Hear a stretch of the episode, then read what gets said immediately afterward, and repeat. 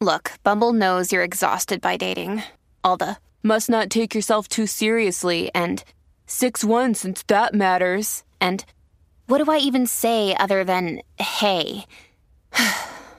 well, that's why they're introducing an all new Bumble with exciting features to make compatibility easier, starting the chat better, and dating safer.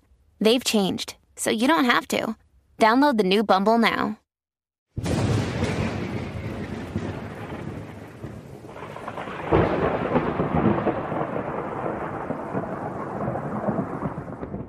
By now, you've heard the news. Cardinal Pell has been acquitted of the crimes that are so monstrous that I can't name them here. There's virtually no possibility that you didn't hear the news by now, but I'll present the story for you anyway. Full disclosure I was skeptical of the charges against him from the moment I read how the crime was alleged to have taken place.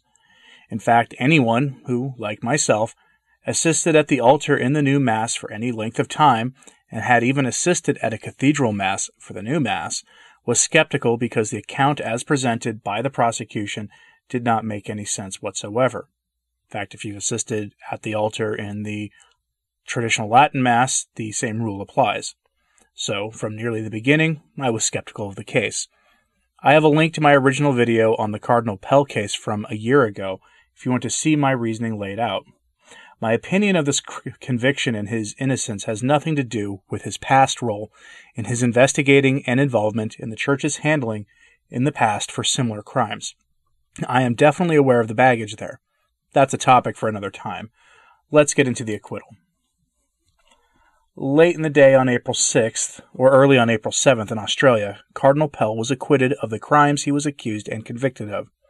Let's go to a mainstream Catholic media outlet for the report.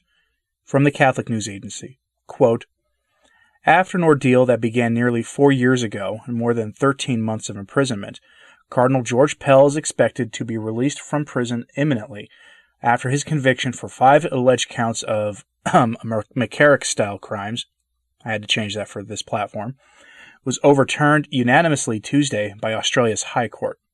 Pell is expected to be released from prison within two hours. The court ordered that the appellant's convictions be, be quashed and judgments of acquittal be entered in their place in its April 7th decision.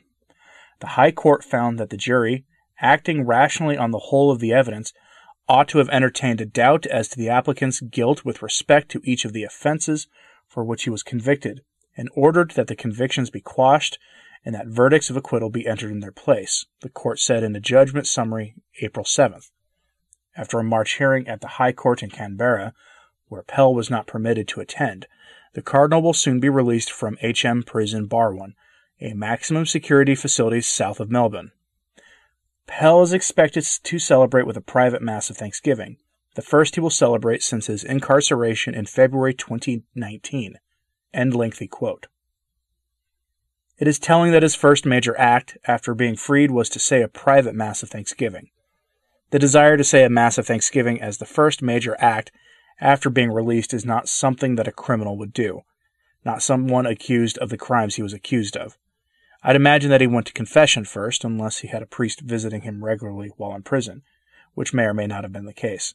And no, that's not me implying his guilt with that statement, for the record.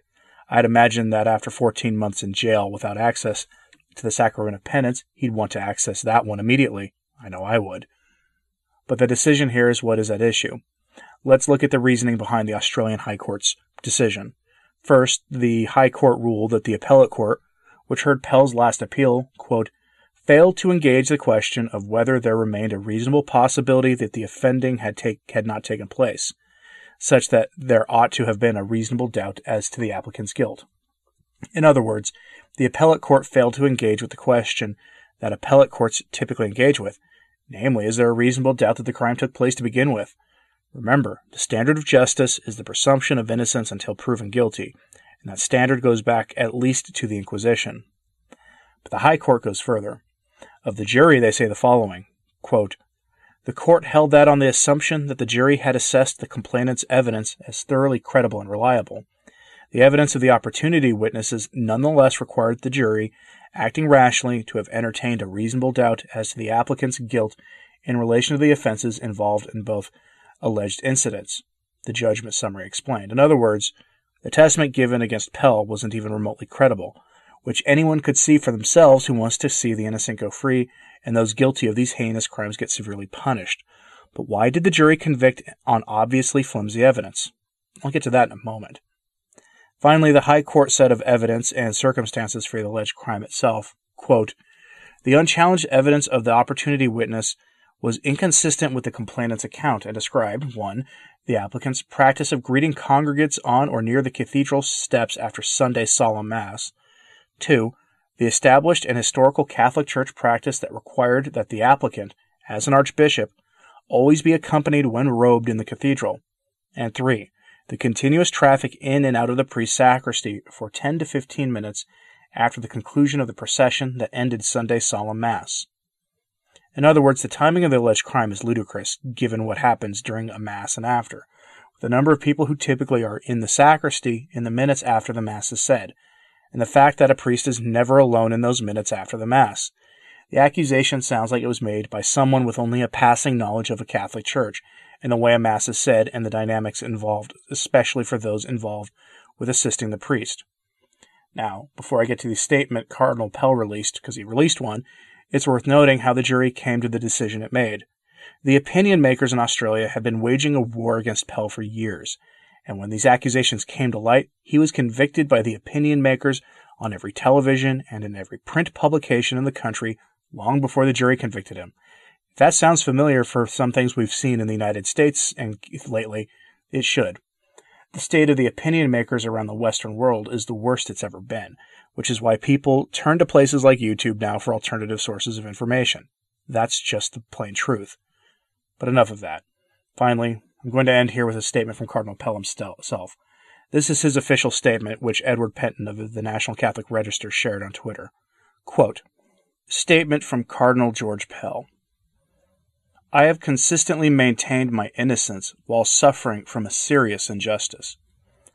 This has been remedied today with the High Court's unanimous decision. I look forward to reading the judgment and reasons for their decision in detail. I hold no ill will to my accuser. I do not want my acquittal to add to the hurt and bitterness so many feel. There is certainly hurt and bitterness enough. However, my trial was not a referendum on the Catholic Church nor a referendum on how church authorities in Australia dealt with the crime that I was accused of in the church. The point was whether I had committed these awful crimes, and I did not. The only basis for long term healing is truth, and the only basis for justice is truth, because justice means truth for all. A special thanks for all the prayers and thousands of letters of support. I want to thank in particular my family for their love and support and what they had to go through my small team of advisors, those who spoke up for me and suffered as a result, and all my friends and supporters here and overseas. Also, my deepest thanks and gratitude to my entire legal team for their unwavering resolve to see justice prevail, to throw light on manufactured obscurity, and to reveal the truth. Finally, I am aware of the current health crisis, and I am praying for all those affected and our medical frontline personnel. Signed, Cardinal George Pell. Anyway, thanks for listening. Give me your thoughts in the comments below. Please pray for the church. I'm Anthony Stein. Ave Maria.